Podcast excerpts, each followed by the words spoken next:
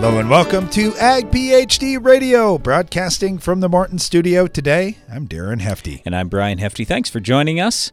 So today on the show, we're going to talk a little about alfalfa insects. We will just talk bugs in general as well, just a little bit. And as always, we'd be happy to take your phone call and talk about anything that's going on on your farm or answer any of your questions. Our number here is eight four four, four four, A G P H D. That's eight four four, four four two, four seven four three. Or you can send us an email, radio at agphd.com. All right, so we will get to the Ag PhD mailbag in just a minute here. I just want to say this to kind of open things up about alfalfa insects. Where Darren and I get a lot of the calls is when people are cutting or baling, especially cutting, and then they go, uh-oh, it looks like I have a lot of bugs. Or when they're when they're baling and they go, you know, this stuff isn't growing back very well. And it's like, okay, I understand that now you've seen the bug and you realize, oh, I've got a problem, I got to do something, and I get that. But here's what we're always going to at least encourage you to do is please take a sweep net and go out and scout your alfalfa field at least two weeks before you're going to cut. Always, always, always. Just put it on your calendar. Or like for me, uh, anything that I've got um, that that I need to remind myself to do on a regular basis, I'll just set it up in my phone. So I've got a calendar reminder, let's say uh, whatever it is, the second Saturday of every month all summer long or whatever you want. But anyway, the point is simply this. You got to get out there and take a look at it in advance. And the reason why you want to do that is because you can't spray a day before you're going to cut. You can't spray the day or two after you're going to cut. And we want to make sure that we are getting insects under control so you, number one, maximize tonnage, and number two, maximize quality. Oh, yeah, and number three, we want to have that stand last, last as long as it possibly can. I mean, just think of the money it costs you if you have to take that stand out an extra one year early. And insecticide's dirt cheap. For the most part, people are spraying pyrethroids that cost one dollar and fifty cents for the full rate. That's it. So you pull your sprayer out there, and in just a few hours, you got her done, and you spend one dollar and fifty cents per acre. So it's no big expense. Oh, and by the way, if you want to, you could certainly throw other things in with that insecticide because insecticides, most insecticides at least, commonly can be tank mixed with herbicide, fungicide, biologicals, almost anything you want to throw in there. Usually that works out just fine. So the reason why, again, we want you to be, at least on the early side, is there... We we, we got to catch these bugs as quick as possible, but then also we have pre-harvest intervals that are usually in the range of three to seven days. So in other words, you scout, then you go out, whatever it is, day two, three days later, and you spray, and then you still have that at least full week before you're going to do your cutting. And then generally speaking, you're in great shape, should have no problems, should have quick regrowth. Your hay quality should be maximized. So that's the kind of stuff we're going to be talking about today. But right now, let's get to the Ag PhD mailbag. It's the mailbag! Well, we're going to be talking alfalfa today, so I thought this would be a great question to start with. Uh, unfortunately, I don't think we've got a great answer for, or maybe not the answer that, that he's looking for. It's from A S, who says... I really enjoyed your talks you've had about subsurface irrigation. I'm wondering if I can use that on alfalfa production, and if so, how should you space lines out? What would be the distance between them? Okay, so I assume what he's talking about is tiling and using that to sub-irrigate your field. Here's the problem. Number one, if you're in alfalfa and you like to raise alfalfa, those alfalfa roots can get down and cause problems with your tile lines. Eventually, the tile lines can catch some more dirt, they fill in, and it can be an issue. Now, I'm not saying it, number one, for sure is going to be an issue, or number two is going to happen fast, but that's one of our concerns. So generally speaking, what we'll tell people is in alfalfa ground, just put the tile lines a little bit deeper so you have a little bit less risk. Okay, well, with subsurface irrigation, you want that shallow. So how are we going to do that and match those two things up? Well, it's probably not going to work real well. You could also put in subsurface drip tape. Well, here again, that could potentially be an issue with alfalfa, and usually those lines are going to last ten or twenty years, something like that. They're not going to last forever, but that would be an option, is to do subsurface strip tape. So I I, I would be at least a little bit hesitant to put a tile line out there and think, oh, I'm going to put a lot of tile lines out there, spend a lot of money on this, like one thousand dollars an acre or more, and and sub-irrigate and have those tile lines last a really long time. So I would be concerned about it, but you can certainly talk to some companies out there that do it, and maybe some farmers that have done it, and maybe somebody can give you Uh, uh, a path forward that might make financial sense for you. But for me, I'm going to struggle with that. Personally, I'd rather put in some tile lines pretty deep, and then I would spend money on a center pivot in that particular case. That's probably how I would do it instead. All right. Thanks for the question. Got this one from Jared. He said, I've got a field that we were just plowing, and the ground is really hard, especially there seems to be a hard layer six inches deep. Next fall, I can chisel plow it, but right now, do you know of any product I could apply that could help me get rid of compaction, anything that would soften the soil? We'd want to look at the soil test. We get this question fairly often. I think, in fact, we just had it yesterday, and I, I made the comment that we want to see the soil test because we need to know, would more calcium help? Because a lot of times we have tight soils when we be, because of low calcium levels. So unless your calcium is less than sixty-five percent, let's call it, you know, the addition of more calcium probably isn't going to make a lot of difference. Now, there are some products out there that you could certainly try. A lot of different companies have them. You could talk to your agronomist and, and just see of any product they've worked with. But yes, there are some what they call soil conditioners. I don't look at that as a long-term fix. I don't look at it as this miracle cure, but it's something you could potentially try. Otherwise, you just have to pray for rain. If you get regular rainfall and the soil stays moist, your roots a lot of times can penetrate those layers. Well, we'll talk alfalfa insects right after this. Help keep the toughest, most resistant diseases out of your fields with Lucento fungicide from F M C. An exclusive novel premix of two modes of action delivers broad-spectrum control and a long-lasting protective residual. Tackle key diseases in corn, soybeans, wheat, peanuts, and sugar beets. Choose Lucento fungicide from F M C. Visit your F M C retailer or lucento dot ag dot f m c dot com to learn more. Always read and follow label directions for use. Weed control without the B S. That's more time to apply without wasting time. That's flexible tank mixing that doesn't bend the truth. That's near zero volatility with unmovable principles. With the Enlist weed control system, there is no sacrificing. Get better weed control with no ifs, ands, or buts at enlist dot com. enlist dot com. Customer service goes a long way when trying something new. Ryan Shaw from Michigan shares how Soil Warrior helped him transition to strip tillage in his operation. The Soil Warrior guys, they are amazing to work with. They made this jump and this transition extremely painless. It, one question that I get all the time is, how is the service and everything? And I said, well, actually, I get better service from them than I typically do my dealers uptown. They're just amazing. More info at soil warrior dot com. Don't miss the Ag PhD Field Day this year. After postponing last season, we're back and better than ever, and we have a lot of catching up to do. With the latest in ag technologies on display in our plots, in-person sessions with the world's top farmers, and tons of entertainment, food, and more, it's a day you won't want to miss. Thursday, July twenty-ninth, right here on the Hefty Farm. For more information and to register for the Ag PhD Field Day, visit ag p h d dot com.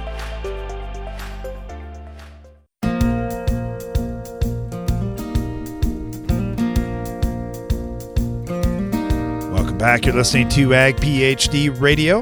Thanks for joining us. We're broadcasting from the Morton Studio today, talking about alfalfa insects, and we've got Chris Munsterman with us right now with Syngenta. Chris, thanks for joining us. Hey, thank you for having me. All right, so when we think about bugs in alfalfa, to me, that's one of the big things, because a lot of growers are, are talking about, well, how often am I going to cut and how are we going to manage all that? I'm worried about these bugs that take away massive amounts of tonnage and reduce what my relative feed value is going to be. Where does it start, Chris? How, how do you advise growers going into this season? Well, first, if I could take what you all just said in your lead-in about scouting early and get the sweep net out two to three weeks before you plan on cutting, uh, that's going to let you, it takes a lot less pesticide to kill a first instar alfalfa weevil than it does a big honking adult. So starting early with that. And the other thing I liked what you all said is you can pay it to the good alfalfa growers that I know, they pay attention to stand establishment early on, and they get a year or two more out of their alfalfa. And now that the dairy people are planning Harvex, where they're spending a substantial amount of money, we really need to get out there early and make sure we don't get even near thresholds on some of these pests. But it all starts with the alfalfa weevil management across the country. All right, so when you think about that, a lot of growers are saying, well, that's coming up right around the corner. How, how do I know when it's going to start, and how do I know what year is going to be a bad year? Uh, it's been it, – it's there's a lot of variability in winter survival of uh, weevil adults.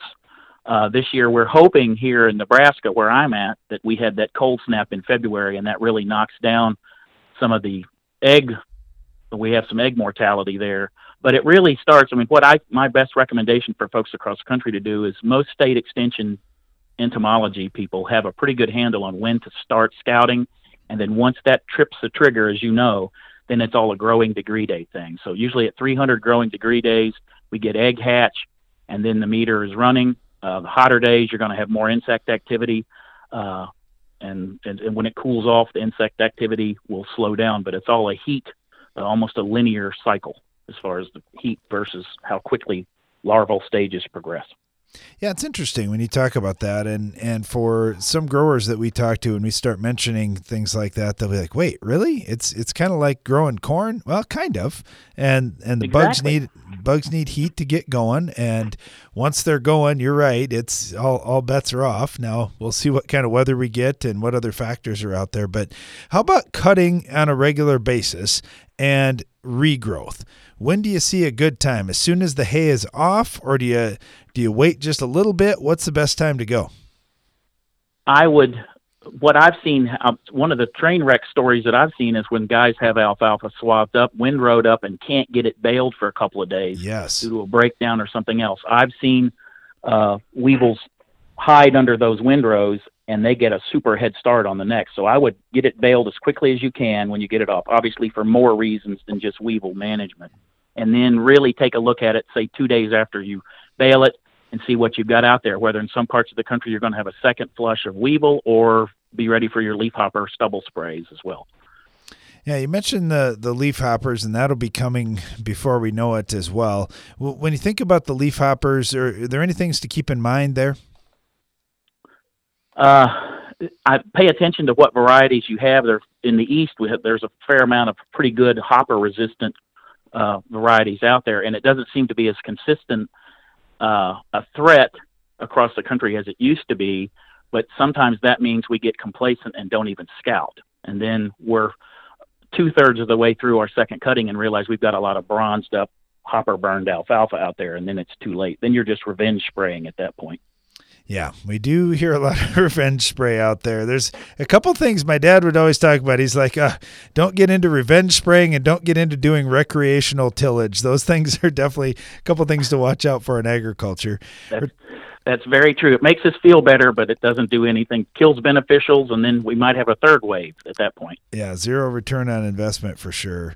Now we're talking with Chris yeah. Munsterman with Syngenta about alfalfa bugs. Chris, thank you so much. Really appreciate having you on today, and good luck this season. Good luck this season to you all as well. Thank you.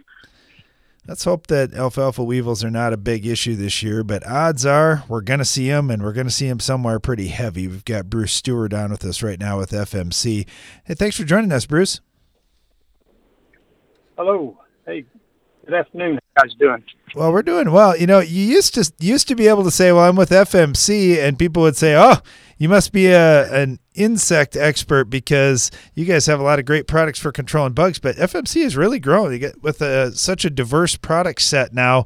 Not every F M C rep is is a super bug guy. So Chris or so Bruce, let's talk about some of these bugs we got to watch out for out in alfalfa. Obviously, alfalfa weevil and alfalfa weevil larvae is probably first on everybody's mind this year. Yes, that's right. It's uh, been a good year for uh, weevils and aphids this year, so guys are really having to uh, keep, you know, monitoring their fields and keeping an eye out for for the populations, make sure they're not getting too much above threshold. You know, that's that's for sure, and it's hard for growers to scout on some of these bugs. What do you recommend on, on a bug like alfalfa weevil larvae? I, I've read all kinds of things. I've done some different things. I've been out on farms where growers just say, just grab a handful and shake it out on the hood of your pickup. Let's see what we get. But uh, is there really a, a great rule of thumb that you found and a great strategy for scouting and getting a good idea of numbers? Well, I, I tell you, probably the just the white bucket method, going through and taking oh thirty stems and beating them in a white bucket can sometimes be a real easy method. And and uh, usually, you know, if you've got a larvae per uh, each stem, if you've got thirty larvae in the bucket after you've done thirty stems, and then that's usually the time a lot of guys pull the trigger, and that's pretty. pretty basic. I mean, there's a lot more that goes into it, the time of the year, the cost of the crop, and, uh, you know, just uh, uh, how big the crop is, things like that. But, uh, you know, just going through uh, with uh, taking a white bucket or, or actually maybe just pulling stems and looking at it, uh, you know, with your naked eye and trying to see how many larvae you see in there as well is another way of doing it. But that's probably the easiest method, the old white bucket method. You know, there are a lot of products that we choose from in terms of insecticides going out there. Could you talk to us a little bit about what's the difference with some of these? Obviously, F M C's been in this business a long time with multiple generations here of pyrethroids and other chemistries as well. What what do you recommend in alfalfa, and what are some things to watch out for? Okay. Yeah.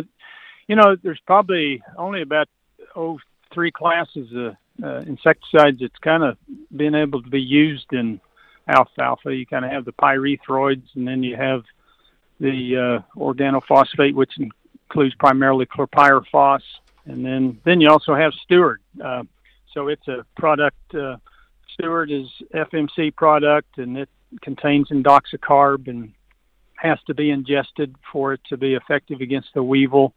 Uh, and then uh, you know, the pyrethroids are kind of a contact uh, product that. Uh, you know, the insect has to come in uh, contact with it to, to be effective.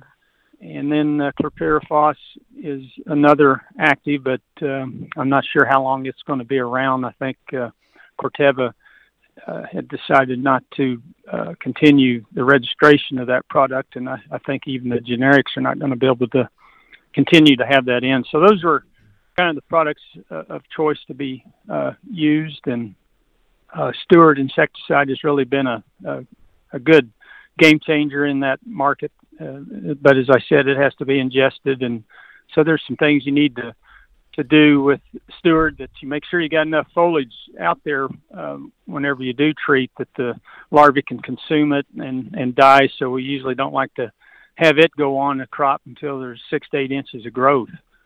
And then you can imagine with the, the spray coverage, that's really important. If it is being consumed, uh, you got to make sure you get that spread over. And then, then even cold snaps. Uh, you know, if you have an insect that uh, gets cold, uh, the young larvae are going to burrow down in that terminal growth, or the big larvae are going to drop off. And so you kind of got to keep a number of these things to in mind when you make a application of, of especially Steward uh for effective control.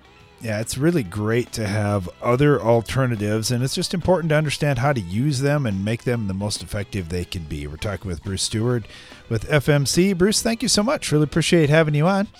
We'll continue our discussion on alfalfa insects right after this. A lot goes into keeping a precision operation moving.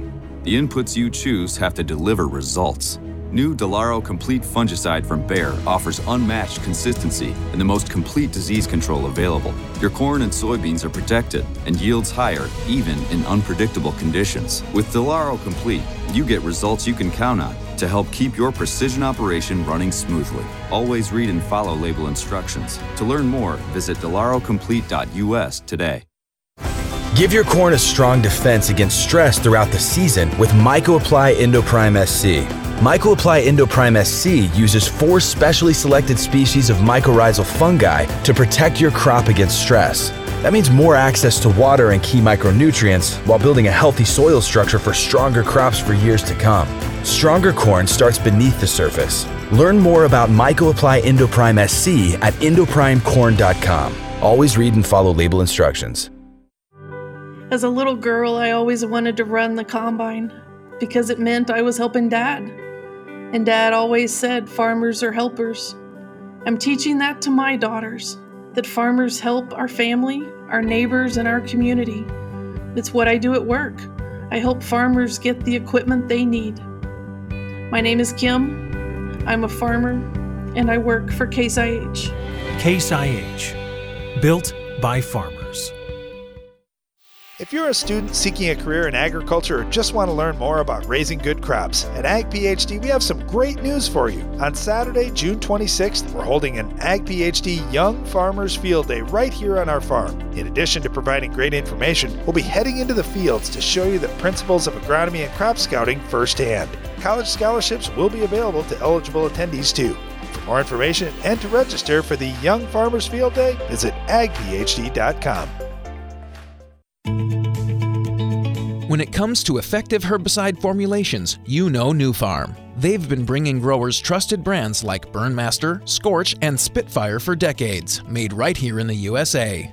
What's your favorite Nufarm brand? Email it to turn up the burn at nufarm dot com and you'll be entered to win a monthly one thousand dollars product giveaway. In these unprecedented times, you're facing unprecedented pressure. Nufarm's here to help.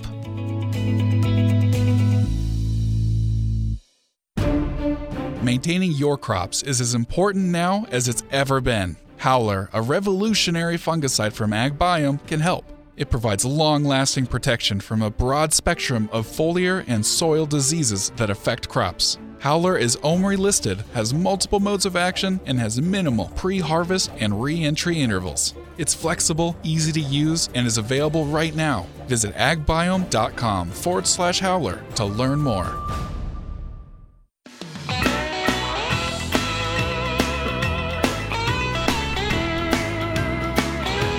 Talking alfalfa insects on today's Ag PhD radio show. Thanks for joining us. We've got Jeff Whitworth with Kansas State University on to talk a little about these bugs. Jeff, thanks for joining us. Sure, anytime. All right, when we think about alfalfa insects, everybody wants to talk about alfalfa weevil and alfalfa larvae. I'm thinking about something a little different. I'm thinking about the aphids in alfalfa. There are a number of different species that we'll see, and sometimes growers are saying now, man, I'm having a tough time controlling them, especially with some of these pyrethroids. So what do you find with, with aphids, Jeff, and is there some trick to get them under control? Yes. uh, first of all, our number one problem, as you outlined, in alfalfa in the Midwest is the alfalfa weevil. The alfalfa weevil, if you don't normally treat for alfalfa weevils, you have to donate that first cutting or a majority of it to the alfalfa weevil. So when you spray for alfalfa weevils, that eliminates any of the beneficials that are out there. And the beneficials really are what help control all of the aphids. Um, and in past years, On, on many organic fields, we've seen beneficial populations build up in enormous numbers. I mean, incredible numbers if the P. aphids are not treated, and they help control the P. aphids. You can control aphids with the spray, but what happens, as you guys know, you know, when you spray alfalfa weevils once or twice or three times because of the way they actually hatch out of their eggs, Uh, and come on due to the weather and, and extreme weather conditions and fluctuations we get in the spring, uh, that allows the aphids who actually are migrating in on southern breezes continuously, um, and they reproduce parthenogenically, so they can explode much faster than the beneficials do. Um, so that's where we have a problem. And, you know, another one of the problems we found with the aphids, if you let the aphids go and you get a wet spring, we have a lot of growth. We can't get in and swath the alfalfa. Then we it goes to flowering, and then we get pollinators. And you have uh, a lot of the growers want to spray for the for the aphids, but they're worried about decimating the pollinators, and that will happen. So that's that's one of the problems we always have in the spring with alfalfa is if we control alfalfa weevil larvae, which we need to do, uh, that will allow the aphid populations, generally pea aphids, that's normally the early season aphid that we worry about in alfalfa in Kansas at least, um, and Oklahoma and Nebraska, that's the one that uh, comes on early and is the problem early on. So the trick to controlling them, again, is to let the beneficials, generally speaking, um, alone. Do not spray if you can help it, and the beneficials will control the aphids. Aphids are generally you can kill them with an insecticide, but usually it's not needed if the beneficials are left on their own. What have you seen out of products like Safina and Transport in terms of aphid control, and, and are they truly safer on some of these Transform. beneficials? Transform. Or Transform, sorry. Yes. Uh, the new aphid aphicides or the aphid products uh, work really well um, to control aphids, and they're relatively specific. Uh, we've tested them on pea aphids and alfalfa. We've tested them on uh, sugarcane aphids and sorghum. Um, they really work really well, and like I said, they're really pretty specific. But again, I mean, our number one pest, yeah. by far and away, yeah. the most severe pest is the alfalfa weevil. Yep, and those products do nothing to that. I know that's it's just a oh man, it's a challenge sometimes. There's just so many different things going on out there, and I, I think one of the things here to, that I'm taking away from what you've said so far, Jeff, is you really do have to plan this out in advance and be honest about. You know what? I know pollinators are coming. I know flowering is coming, and we've got to act early enough that we can take care of some of these problems up front that they don't get out of control. Anytime you use an insecticide, it's all about timing.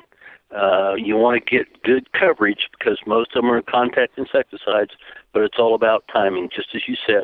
Uh, in alfalfa weevil control, you don't want to get out ahead of it too early. Uh, we try and use a treatment threshold of thirty to fifty percent infestation, which means you got, you know, one per three or one per two stems infested, and that's the time to treat. Um, Sometimes you have to treat twice, but a lot of times if you if you hold off, don't get out too early, uh, but early enough to protect the crop, um, that will help. But as you said, it's all really and truly, as far as insecticides or herbicides, any pesticide, most of it is about timing. What's your favorite method for scouting, Jeff? Is it a sweep net? Is it something else? For scouting? Just scouting alfalfa through alfalfa fields. Oh, no. Uh, I mean, we use a sweep net to go out and determine if the pests are there. But if the pests are there, whether they're aphids or alfalfa weevils, then we go out and do the stem shake bucket method, I think it's called, where you uh, pull up a stem, shake it vigorously in the bucket, ten, twenty stems, four or five different places in the field, and then count whatever it is you're looking for in the bucket, whether it's aphids or or alfalfa weevil larvae. That's that's the best way to quantify uh, the infestation. I'm I'm uh, smiling on this end of the microphone here, Jeff, because uh, that's the second time that's been brought up today, and I haven't heard of anybody talking about the uh, fifty-five mile an hour drive-by method being very effective yet at, at guessing how many bugs are out there, and nor have, has there been something as easy as, I mean, the sweep net, I agree with you. You've got to use a sweep net. You kind of see what's out there, then you dig in a little further to try and figure out how many and how big the problem is, but it's just, it's not like this quick thing. You, you need to take a few minutes in each field and in a few areas of each field to really understand what's going on out there. And uh, we're talking with Jeff Whitworth here with Kansas State University. I think that's something to encourage growers everywhere. Where are you at right now, Jeff? Uh, where's the alfalfa crop at down in Kansas at this point? Well, from I seventy South, they're cutting alfalfa. They just started this week. From I seventy north. I uh, just talked to a couple of consultants today up along the Nebraska border. They said it's probably going to be two to three more weeks because of the recent cold spells we've had. But they have they have started cutting um, south of I seventy, which I seventy kind of splits uh, Kansas, you know, across the state east to west. So that's they're they're pretty much done spraying for alfalfa weevils in the southern part of the state, and the northern part of the state they're still worrying about it. Yeah, a lot of stuff going on out there right now. Jeff, thanks for keeping us up to speed. Really appreciate it. And good luck here heading into the spring.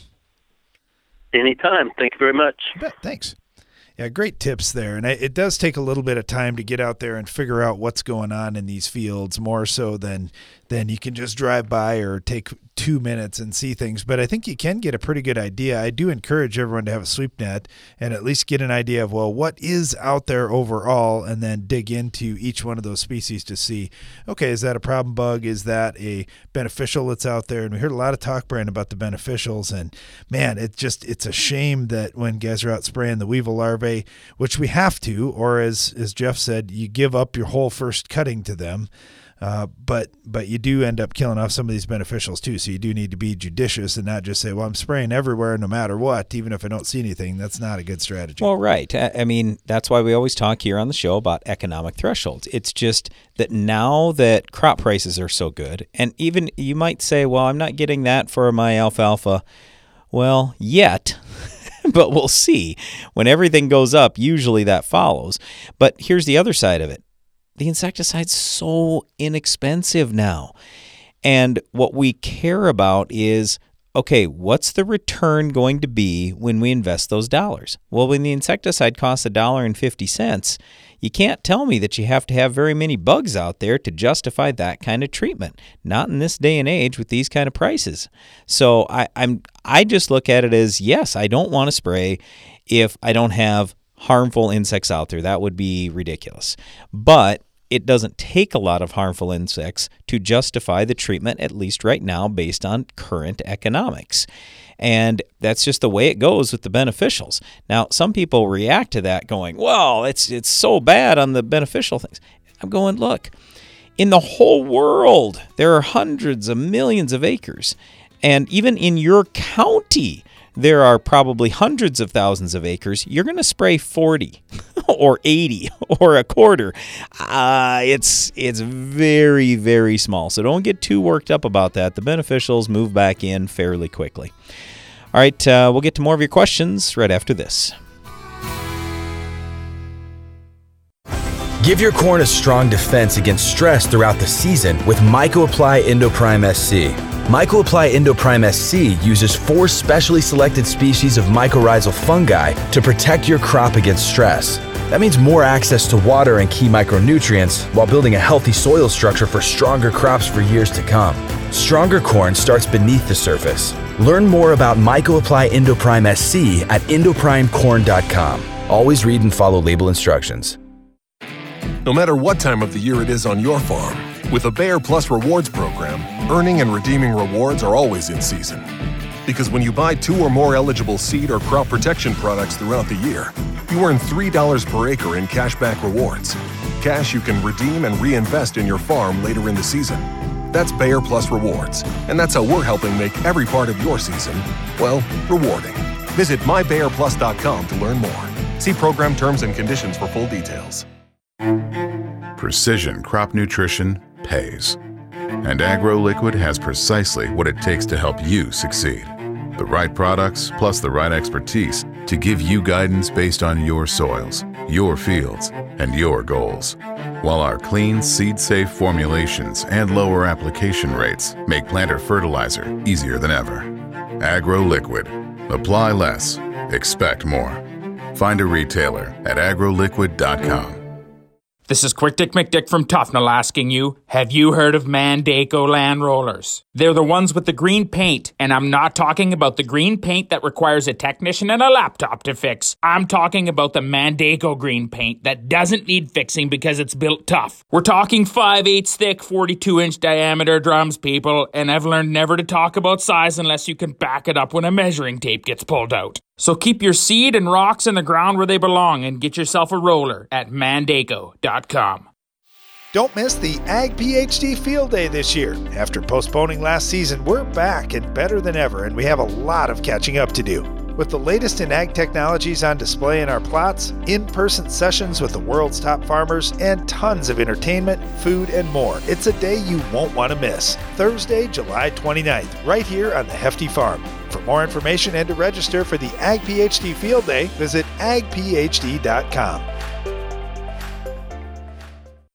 If you're looking to get the most out of your foliar nutrition and fungicide programs, ask your ag retailer about Nutex E D A from Sipcam Agro. Nutex E D A has been proven to increase foliar micronutrient tissue levels and maintain those levels for an extended period of time. When tank mixed with fungicides, Nutex E D A helps support plant health, resulting in higher quality and yields.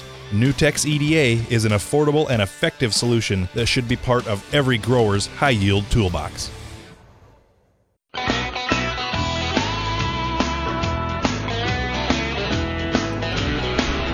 Welcome back. You're listening to Ag PhD Radio, broadcasting from the Morton Studio today and talking about alfalfa insects. Brian uh, got talking a little bit there about Steward, about chlorpyrifos, about some of the different pyrethroids that are out there. There's a number of different things that growers could be doing to try to stop these bugs out in their fields. Yeah, our, our encouragement is always just work with your local agronomist on whatever your pests are, your concerns. We do encourage rotation when you can. So in other words, not always using the exact same insecticide mode of action. But the good news, again, is insecticides are very inexpensive and for the most part, very effective. We don't have a lot of resistance issues for all the insecticide that does get sprayed in the world. But again, I believe part of the reason why is because insecticide, well, it does get used on a lot of acres around the world. It doesn't get used as much as herbicide in most areas. Okay, I'm not saying in all areas or anything like that, but I think about the three major crops in the United States, for example, corn, soybeans, and wheat, and there is not a lot of insecticide used in those crops compared to the amount of herbicide used. So when there are all kinds of untreated acres, then that means that there are going to be bugs breeding, and it's not going to lead to a lot of resistance issues because there hasn't even been insecticide sprayed on most of that. And also, don't forget, like with insecticides, um, we're out, we're spraying in the field. And even think about an alfalfa field. If, let's say, you've got a, like I mentioned earlier, forty acres, eighty acres, whatever it is, there there's grass around it too. And a lot of these insects that feed and live in alfalfa, they can also live in grass. They can, many of them can live in other crops. So they they do have refuge areas, let's call it that, just like we talk about in corn with some of the biotech traits. So anyway, I don't worry that much about insecticide resistance, but I worry about it enough to tell you, hey, when you can, rotate modes of action when possible. Yeah, I think it's really important. And when we're out scouting alfalfa, like we've been talking about just over and over again, plan this out. Put it on your calendar if you need to. Hey, I need to scout these few days because this is my shot where I can get some, some insecticide applied if needed without losing a cutting or losing a whole bunch of money. Because here's the thing with alfalfa, Brian, you're going to cut. There's going to be something. It just might not be turning out great. And a lot of times, I'll talk to farmers who'll say, well, you know, it didn't turn out so great. You know, we didn't catch enough rain. And I think the real answer in many of these cases is, no, we had a terrible insect problem out there that we probably should have spent two or three dollars to deal with that we just didn't have time to do or didn't think about because we got okay. too busy. But but part of this comes back to when oh, – all right, so for all of us as farmers, oh, I shouldn't say all, most of us as farmers, we talk about what Grandpa did and what Dad did. Okay, and we think a lot about those things. Well, for Grandpa and for Dad, they didn't have the crop prices that we did today. They didn't have the cheap insecticide and effective insecticides that we did today. And also, when we look at a lot of the university information, and I'm not saying anything's bad. I love having the university information out there, but they'll put that out in a given year, and then for many of us, we reference back to it. Okay, and it's very common. I'll do some search on the internet and something comes up from ten or fifteen or twenty years ago. And we say, oh yeah, here's this study that showed I need to have X number of bugs out there before I can justify treatment. My point is simply this. Make sure that you're always using current economics with their formulas. Because when you look at the true formula on, okay, how many bugs did it take to cause what percentage of injury? Well, if our yields, if our tonnage are, let's say, fifty percent higher, okay, that changes things. If our cost of insecticide is way lower, that changes things. If our value of the overall crop is a lot higher, that changes things. So literally, I can take the information from back in the early two thousands or whatever it was, two thousand eight maybe, uh, it, when I look back at some really good aphid data in soybeans, just as an example, and I realize I'm off alfalfa, but just hear me out. In soybeans, and, and you go back to when they very first talked about this two hundred fifty aphid threshold, I can take their numbers using today's yields, today's insecticide price, and today's commodity price, and I can go, okay, two hundred fifty actually translates to about twenty or thirty. I don't know what the exact number is. I'm just using this as an example. Okay, but I'm just saying you got to use current information plugged into, or, all right, a bug causes a certain amount of damage, and that was determined ten or fifteen or twenty years ago. When you do that, that will change the thinking. It will change the mindset. It will change what you want to do out in your field. So don't just look at something that, you know, is still on the internet from back when crop prices are bad, yields are bad, all this stuff, and you go, wow, it takes this many bugs, so I, I shouldn't go out and spray. No, that is not true. And that's not why they do the research. They do the research to try to figure out, okay, they, this particular year, how many bugs pay, uh, you know, to treat. And also for, I'm not going to say all time, but for at least a long period of time, bugs do a certain amount of damage. And then it's up to all of us as agronomists and farmers to use that information and translate that into modern terms and modern economics. All right. Uh, a lot of talk here about alfalfa insects. Of course, our phone lines are open. If you have an agronomic question, we would love to help you out. eight four four, four four, A G P H D is that number. Or you can email us, radio at ag p h d dot com. All right, got one here from Yak, who's in South Carolina, who says, hey, I've got a big problem in my cornfields with coffee bean or sickle pod. Wonder if you have a recommendation for pre- and post-emerge herbicides. Okay, well, first of all, a little bit about sickle pod. It's an annual. It's in the bean or pea family, so it's a legume, but it's a legume that doesn't fix nitrogen. So for anyone who says, oh, why do you got to kill all the weeds? Well, this is a pretty nasty weed. It robs a lot of yield, and there there isn't a great positive value for it when it's out in the middle of someone's cornfield. So one of the things I'll say, too, is crop canopy is really important. So make sure you're doing everything you can to establish a good crop canopy and, and get that crop up quick and have it growing and, and really healthy early. Because here's another thing. When you've got sickle pod in a field, it's a host for Asian soybean rust. So if you've got soybeans somewhere in the rotation, uh, this is one of those weeds that could keep that disease going in your area during the season. That's not a good thing. Okay, so let's talk corn herbicides. Uh, pre-emerge, one of them that doesn't get talked about very much is Python, and you can find that in Triple Flex or Sure Start. Python actually has some activity, although you don't have this huge rate of Python in the rate that most folks are using for Triple Flex or Sure Start. But I was kind of surprised, Brian. I thought Sharpen would be a little bit better on this one. It's really not. I don't see, it's not on the label at all, even for partial control. Haven't heard any growers saying, man, it was just amazing on that. But to me, that's that's sometimes rate sensitive too, and we don't see a lot of guys using the three ounce rate of Sharpen. I wonder at three ounces how we would do. But in the meantime, Triple Flex and Sure Start are relatively inexpensive. They could be used pre. I know atrazine gets a lot of play. There's a lot of farmers that we talk to that say, man, atrazine has sure helped me, but we'd prefer to use that post-emerge versus pre. So we not only get some soil residual activity, we get some burn down activity on it too. Plus it's a better time, environmentally speaking, to be putting that atrazine out post. Roundup and Liberty are both excellent. So if you're planting traded crops, or you can use Roundup and or Liberty. Wow, those are those are two really good products typically. And then the one that Brian will always jump to, and I'm surprised he hasn't jumped all over me yet, is Status.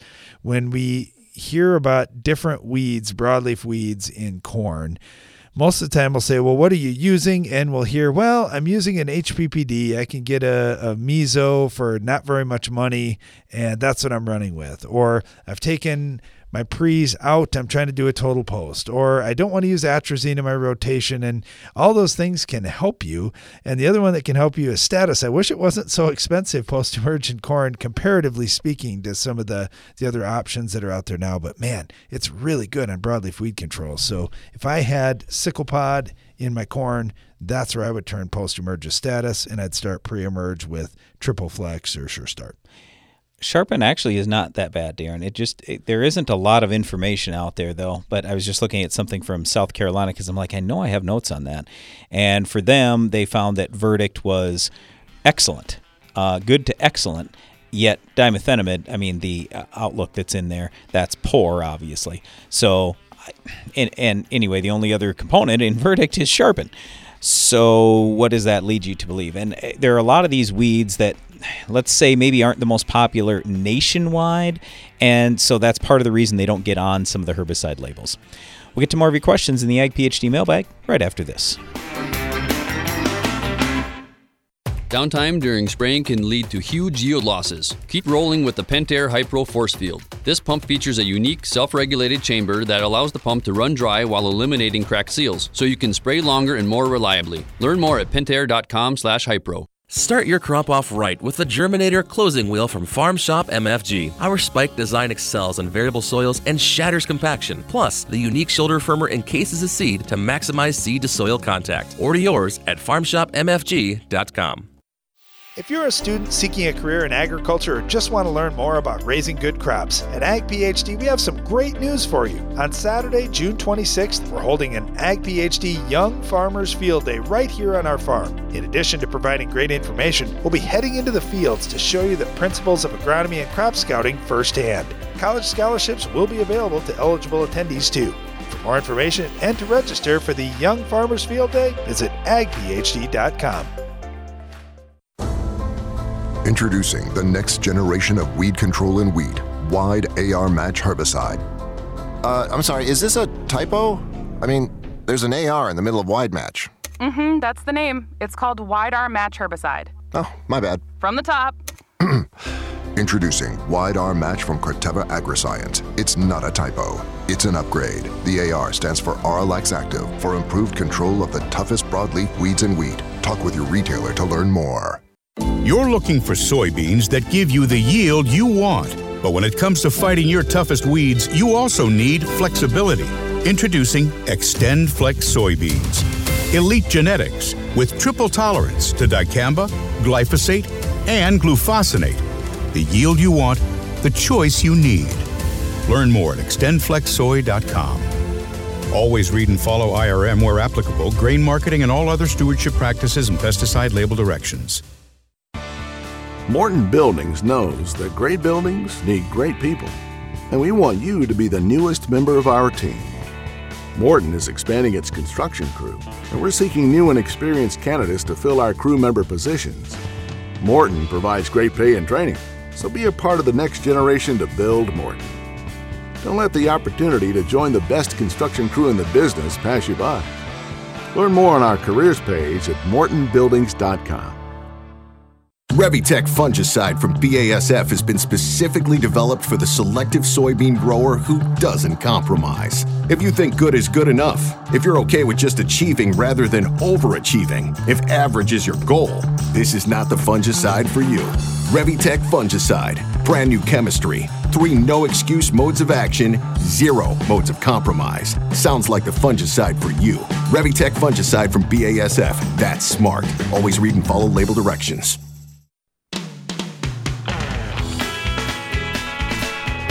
You're listening to Ag PhD Radio, broadcasting from the Morton Studio today. Got another weed control question, and we've got some tough ones here, Brian. This one comes from David down in Texas. He said, we've been looking for herbicides to help us fight sand burrs and not kill the grass that we want to keep, like Bahia, rye, or Bermuda. Wondering if you could help us out with something we could possibly spray. All right, well, first of all, David, I, it's awesome uh, that, that you can spray some herbicide, But I'm going to make a couple of suggestions first about ways that you could avoid using herbicide. And one of the things we see with sand burr, it's an it's an opportunistic grass where if you don't have a good thick stand, the sand burr can get in there. So assuming you start with good pure seed to begin with, and obviously sand burrs are big and you can get them out too, so you should be fine in that regard. Plant thick enough, use enough fertility, and then use rotational grazing or irrigation or any method you could use to make sure that grass stays very thick and healthy out there. You can fight off a lot of weeds that way. And then when you're cutting hay, for example, don't cut too short. So all those things can really help. And if you do all those things perfectly right and you get rain just ideally when it when it's needed and everything else, you can stop all weeds from coming. But once you have sand burr out there, I agree with you, herbicide is probably called for. One of the things you can do in the fall is you could potentially use pendimethalin. It's a lot like managing things in your yard. You can utilize pendimethalin to control the annual grasses.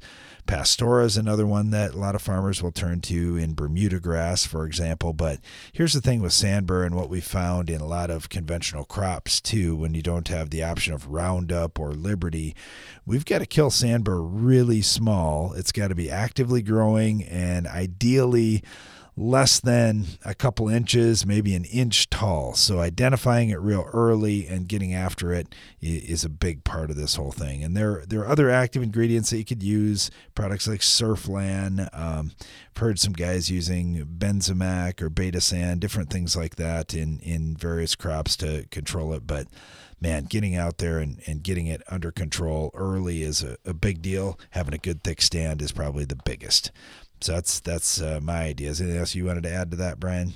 Nope. All right. Well, thank you, David. Really appreciate it, and good luck. Wait, wait. What did you, did you talk about herbicides? Yeah, I did. did. Okay. I did. I said Pastora I and Bermuda it. grass is one that that would be used. Well, uh, wait though. I thought you were just, you were talking. We were talking about this before. Bahia grass, though. Yeah, and he, ha- I, he isn't trying to kill Bahia grass. He's no, trying to keep the no, Bahia grass. No, I know, grass. But I said I said you could Pastora run with... Pastora will kill Bahia grass. Yeah. I, That's why I was confused. Right. He he listed a few different types of grass species that it could be in. Uh, if that's oh. all, I, oh. I didn't realize that would be all mixed together. I was assuming that would well, be I separate. Don't know. I, that, yeah, I, I guess it's not super clear. No, but but pendimethalin is something you could use on those, and you could do it in the fall, and that would be an option. So that that would be a great choice. Obviously, it's May now, so it doesn't really help you out today as much once everything's actively growing out there, but that would be something to get ahead of the sand burr.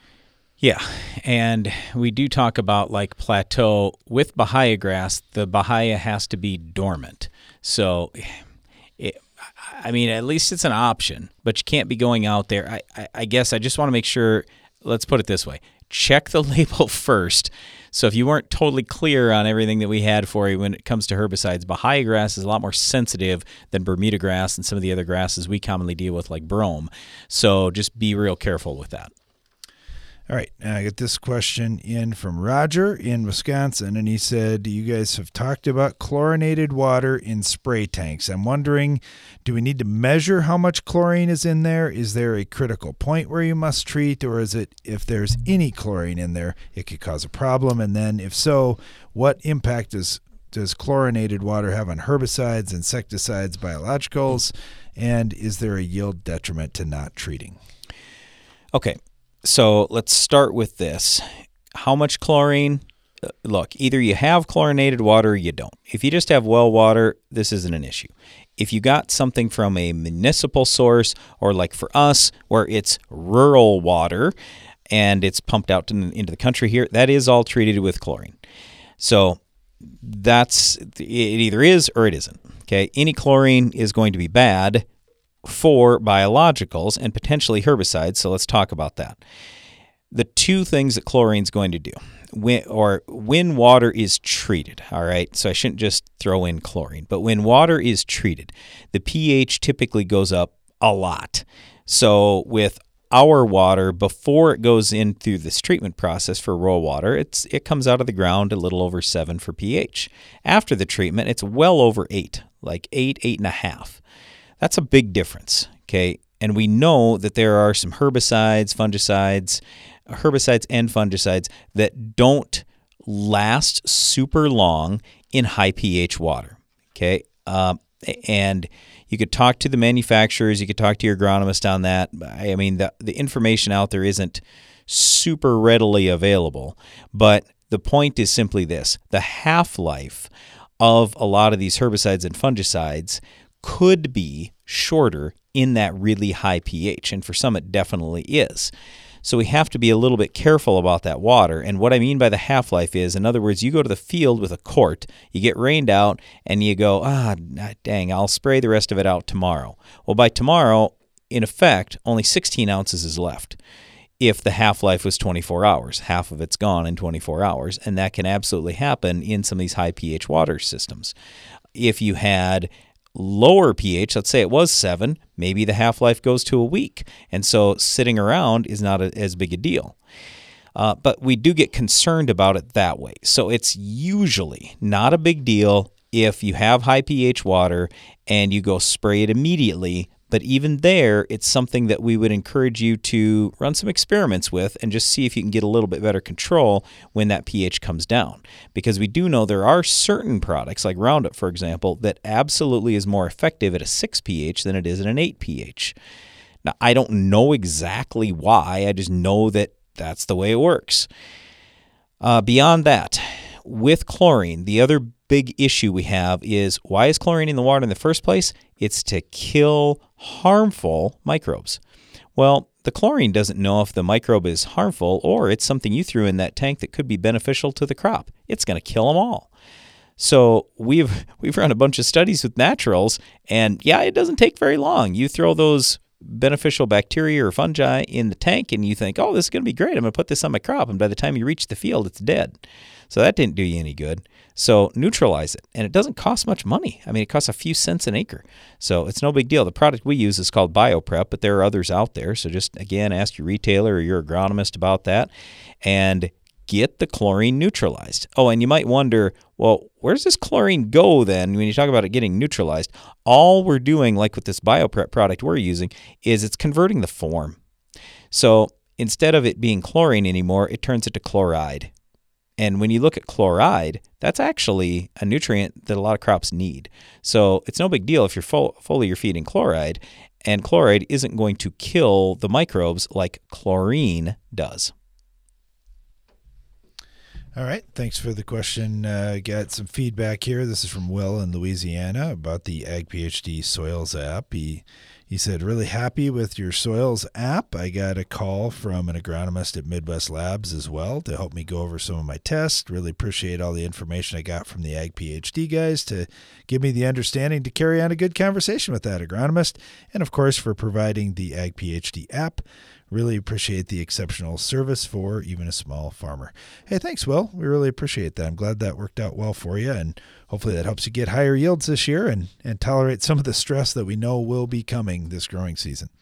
This one from Jim. He said, wow, I wish my dad would have gotten to see all this great content that you're putting out. He would have watched Ag PhD religiously. Uh, he was always wondering why the amount of nitrogen he was putting on wasn't making certain yield goals. I need to do some tissue sampling is is what it sounds like to find out exactly what is going out there in the field. Hey, Jim, thanks for, for that. Really appreciate that that comment. And yeah, we, we really learned a lot doing tissue sampling too, that nitrogen wasn't necessarily what was going to add more yield. We found some other things on our farm, specifically potassium and some of the micronutrients that were, were really getting us in a in a spot where we just weren't able to reach our goals because they were the first things running out in our plants. Well, that and over over time we learned how to read soil tests better and actually understand what they mean and, and ratios of nutrients in soil and things like that. So we talk about that stuff on a regular basis here on the show. Yep, always always good to try and figure out what's going on, because just like you're finding out, just like Jim and his dad were working on for years, man, if we don't figure it out now, it's going to hurt us next year too. And that's the fun part about farming. When you do find things that actually improve things out there in the soil, it makes it better, not just for now, but for potentially years and years to come. Thanks for listening to our show today. Be sure to join us again each weekday for more Ag PhD Radio.